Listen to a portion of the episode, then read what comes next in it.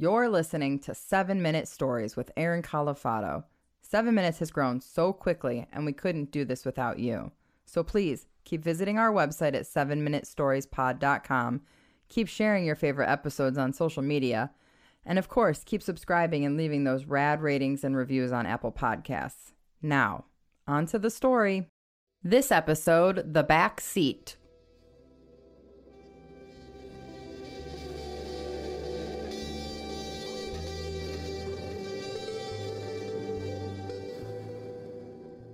I remember the car rides back and forth and back and forth. It felt like forever. It did go on for a long time until I could drive through all of my adolescence.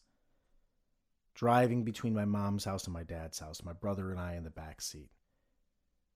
Be sitting in the driveway at my mom's house and looking at the front door at my mom and my dad just fighting, arguing, I couldn't make out exactly what they were saying, but you could always hear the muffled argument.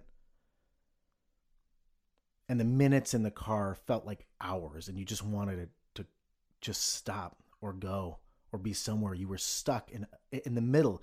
You couldn't even be in one place or the other. My brother and I developed split personalities. I mean, really, not medically or mentally, just you had to become two different people. And this happens. It happens because my parents are good people. They were good people, they are good people. They just went through a difficult time. But if you don't figure out a way to seamlessly construct parenthood after your relationship for the kids so they can feel whole, that happens. It twists you up inside, and it, and it twisted me up inside and I'd have to be one person when I went to my dad's, and I'd have to be another person when I went to my mom. And as the years go on, you still do it, and and it's like an acting job. And then one of the parents says, "Hey." I don't even recognize you anymore. I, who who are you? And you're like, I don't know. If you're like James Dean, when you're like, you're tearing me apart, because you're just trying to figure out who you are and you don't have the vocabulary to describe what you feel and no one listens to you and you're just jettisoned back and forth in a car to some place, some soccer game, someone's house to make sure you fulfill the obligation of visitation. Until you finally have the wings to make up your own mind or a car to drive where you want to go. But until that time, you are a passenger in this experience. Now, I was protective of my family still. My dad was confident, strong, great at what he did, loved him with all my heart and idolized him, but I felt not as protective because of that strength, but maybe that was just perception.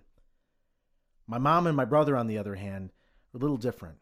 My brother was always skinny, frail, vulnerable so interesting to see how strong and successful he is now. But at the time, he was damaged by this whole divorce thing. And I wouldn't let anybody mess with him. I know it was er, overbearing to him, but I wouldn't let anybody mess with my brother. Anyone who bullied him in the neighborhood, they would feel my wrath. They would feel my crane, the karate kid move. And I'm serious. I would break every fucking bone in their body if, if I didn't stop myself. I remember the neighbors would have to stop me from just beating some of these kids for trying to hurt him because no one was going to tear my family apart more than it already was. My brother was my best friend. Felt the same way about my mom, except it was a little different. I had some anger towards my mom, but I remember being at church and sitting in the pews with my brother and my mom, and she would take us every Sunday, and we couldn't keep our feet still. And I would dread going to the coffee and cookie hour afterwards, after the service she was trying to integrate into a community. She was trying to make friends. And it's difficult in the small town where we grew up. Divorce was stigmatized. And as a woman, a single mother, a single working professional mother, she was a teacher doing everything she could. She still had to deal with the wrath of that stigma. And when she would go and try to introduce us and talk to some of the ladies there, I remember when, when my mother turned her back, they would roll their eyes at her they would laugh and whisper to each other. I saw who they were. You can put lipstick on a pig, but it's still a pig. Doesn't matter what holy shrine or religious edifice you put them in. They revealed themselves to me, and I never understood why she wanted their acceptance. I do now, but I guess she never saw them when she turned her back. And I always just put my hand on my mom's back and said, It's all right, mom, let's just go home. I guess the single mom with the two runt kids and hand me downs was just too much hassle for their worship experience. I really needed someone to lean on. All this protecting was exhausting. But luckily, I had a cousin an older cousin. I was in elementary school. My cousin was in high school. That perfect window where you can romanticize and idolize your mentor. And he was awesome. Played all the sports in high school. And even before that, he played on the coolest football team, the Mustangs in town. Everything about this guy was awesome baseball cards, basketball cards, football cards, starting lineup toys. He knew all the movies. He was just, and he was kind. Like, this guy was cool but he was also a decent human being, which is a very rare combination. I've been let down many times where I've met people who I thought were professionally, who I thought were were idols of mine, or and maybe still are from an artistic standpoint. Then you meet the person and they're such a piece of shit. It's such a letdown. Not this guy. And I can say that because I remember on one of my birthdays, I didn't want to do the back and forth thing between my parents. I didn't want to get in the car and go to, to, go to a birthday party, as nice as it would be. I wanted to do something different. So I call up my cousin, Russ is his name, and I asked him for my birthday if I could come over to his house and have a sleepover. I'm like, I'm thinking this guy in high school, his whole life ahead of him. He's all with his all his cool friends, and here's this elementary school twerp saying, "Hey, can I have a sleepover?" But he did. He had me over. We had lunch, we had pizza, we had conversation. He listened to me.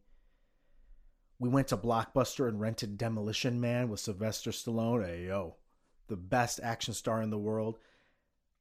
Watched the movie twice until I fell asleep and nodded off on the fold out couch downstairs. Had breakfast in the morning. It was one of the best days of my life. Not sure if he knows that.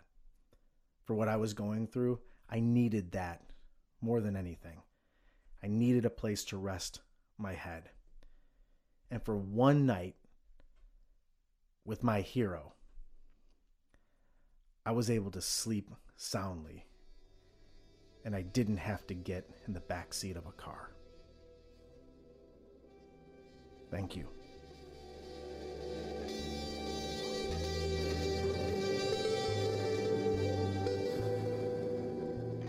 I hope you enjoyed the episode. Thanks to our new partners at Evergreen Podcasts and the rest of our team. Audio production by Ken Went, original art by Pete Whitehead, and I'm Corey Burse. Remember, a new story comes out every Thursday evening. Perfect for listening then or on your Friday morning commute.